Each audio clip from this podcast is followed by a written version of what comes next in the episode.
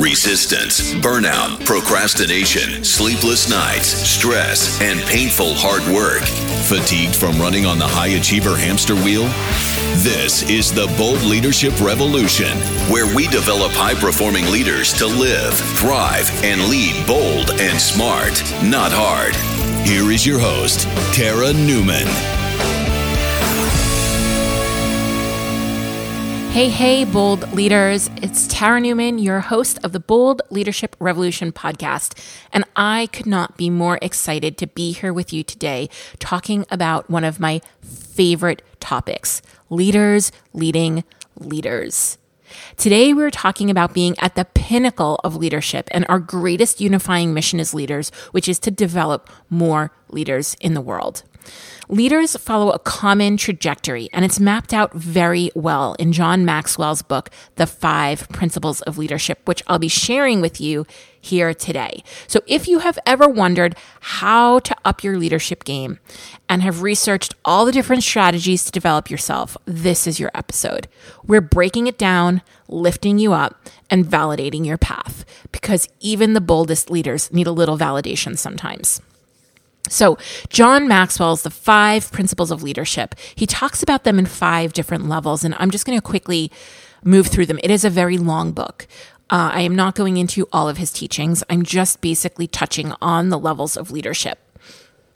Level one, leaders in, on level one are positional. They have a position. They tend to focus on control instead of contribution. I'm you're, you're going to listen to me because I said so, right? You're going to listen to me because I'm your boss. You're going to listen to me because I have a title.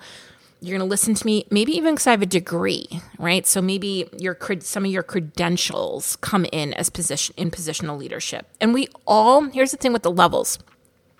We all travel through these different levels, and depending on where we are with a person, we can be on level one, even if we're a level five leader. So it's important to note level one is about position. Now, if you have somebody who we all know them, who's like, right, this is my job. I, I say this, do this because I'm the boss. They tend to focus on control instead of contribution. These are the folks who have constantly through constantly throw their credentials or title around to have influence. They're are a lot of inherent flaws in positional le- leadership, but this is where we all start. Those of us who have a true sense of leadership skills move beyond positional leadership into something that is more relationship based, inclusive, cooperative, and value adding. I think people move beyond positional leadership when they believe that people are important. These are also the people that know it's not advantageous to be the smartest person in the room, right? Positional leadership comes with a lot of ego. So people who are stuck in that level one leadership are really leading from a lot of ego. However, if you recognize that this is not a place you want to hang out, you move up to level two leadership. And it's based on relationships. And John Maxwell calls this level permission and says you can't lead people until you like people. When you build a relationship with someone, they give you permission to lead them. This is what makes work more enjoyable when you actually have an intimate relationship with your team. Communication increases, which always brings stress down. And this is really the level where we start talking talking about influence. This is where people follow a leader because they want to, not because they have to. Now, level three leadership is called production, or what I like to call getting shit done. Leaders at level three get things done for themselves, personal results, and for the organization. The work that's being done is one of the highest priority, makes the greatest impact, solves the organization's most pressing issues. This is not doing for doing sake. This is about real, tangible, and intangible results. These leaders have systems, structures, routines, habits for consistent performance and have replicated their results over and over again. These people are respected for the results they get which allows them to step up to the next level, which is level four, right? Because level four is people development, and you need something really important to develop other people. You need to be a high trust leader. And when you are at level two, developing relationships, and then you get results for yourself and others, that goes a long way to building trust. So, level four, people development. John Maxwell says leaders become great not because of their power, but because of their ability to empower others. This is where leaders use their position, relationship, and productivity to invest in their people. He further states that level four leaders reproduce themselves.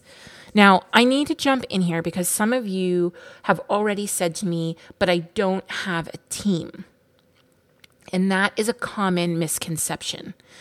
All around you are people who desire to be developed and who you can play an integral role in their leadership journey. This can be your children, your family, your community, your peers. The list is really endless. Everywhere I go, I lead, coach, develop, mentor, train. But more, more on that in a minute. Here's another way to look at the difference between level three and level four leadership. John Maxwell says production may win games, but people development wins championships.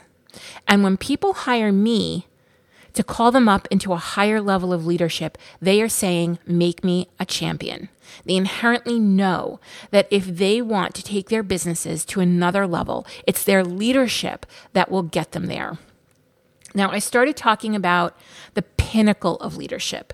The way John Maxwell describes level five is like this level five is the pinnacle of leadership. And this is what he has to say Level five leaders develop people to become level four leaders, which requires a tremendous amount of effort, skill, intentionality, and talent.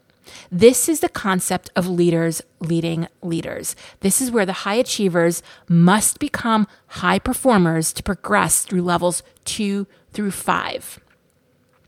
I don't think that there are any words to describe my passion for leadership and developing leaders who develop more leaders. I've dedicated my entire life to developing high performing leaders, starting with myself. Everything I do, every dollar invested in me, every book I read, every conference I attend, every relationship I build, every second of mental strength I cultivate, every weight I lift in the gym comes from this intention to develop leaders who develop other leaders. It's my obsession. And that feels so vulnerable to admit to all of you that I am maniacally obsessed with developing leaders. But I did. And I used to get really frustrated when people asked me my why. Maybe you can relate. I would get so frustrated because leadership is so embodied for me that my only answer for a long time was because I can or because I don't know how to do anything else. Ultimately, when I left my corporate job, it was because I couldn't be confined to only develop the people who were inhabiting the four walls of the company. I knew I was born for more, and it took me a ridiculously long time to own my gifts and to be able to claim my calling. It feels so uncomfortable at times to say that I was born to stand toe to toe with everyday legends and have the courage to ask the tough questions, to create the intimate space for badasses to break down, break through, and become even more badass. I know some of you are listening and have immediately tuned me out because you're counting yourself out, because you're thinking, I'm not an everyday legend. I'm not a badass. I'm not a leader but you are. Each one of us has that innate potential within us. And that's where the other part of my innate skill comes in. I see your potential and I believe in you until you believe in yourself. And I understand two things with certainty. Your big fear is never reaching that potential. I hear this time and time again from my community, from colleagues, from peers, from potential clients, from clients. Your biggest fear is never reaching that potential. And two, the other thing I know with certainty, your potential is bullshit. And it is a giant distraction until you're able to show up every day and perform your best. And this is where our work begins as leaders. If we want to become leaders who lead leaders, we must equip ourselves with the tools and resources to make the unending journey from today to our potential by holding ourselves to a standard of performance that will build ca- the character of a champion. And it is an unending journey. There is no there. The goalpost moves because just when you achieve the thing that you thought impossible, the next impossible thing emerges. And along the way, on your journey, you inspire others, you mentor, you coach, and you develop leaders who hopefully go on to develop more leaders. It starts with you. It starts with you, regardless if you have people working for you, because we all have a team. Many times I hear leaders talk about not having a seat at the table, not feeling like a leader. But so often it's that we aren't claiming our seat at the table. We don't think we are good enough or have enough to offer. This comes up a lot in mastermind situations where people fail to invest in a mastermind because they don't believe in their ability to show up and be of tremendous value to others. They don't trust their ability to show up, sit in a mastermind with other leaders, and be a leader, to lead the leaders. And I understand this. That's why I was saying we before. I'm creating a powerful program called the Brave Society to help connect leaders with resources they need to grow their businesses. I'm connecting them with the character traits they need to develop. I'm connecting them to other leaders. I'm giving them the opportunity to hire each other and promote their work. And I'm connecting them with the tools and resources to develop themselves so they can go on to develop other leaders. And as I've been inviting in founding members, because I've decided that I'm going to have founding members standing shoulder to shoulder with me that the Brave Society is not about Tara Newman. The Bold Leadership Revolution is not about Tara Newman. I am here as a facilitator of leadership. And so I need to have other people standing shoulder to shoulder with me. I've had to find my courage and bravery to take a seat at my own damn table. I've been questioning everything from my why to my worth.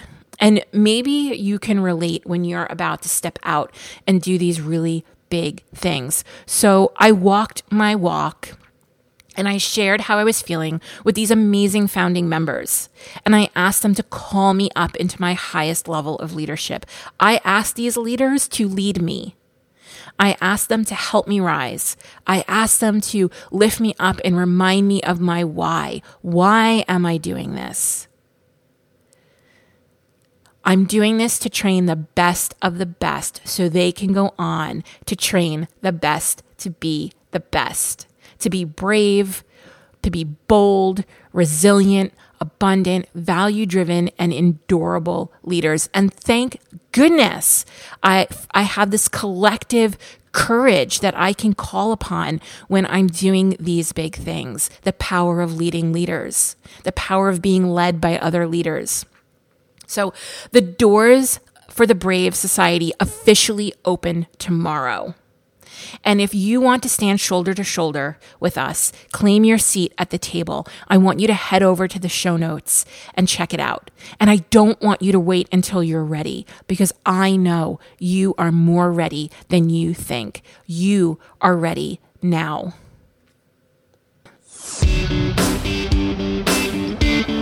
Thank you for tuning in to the Bold Leadership Revolution podcast.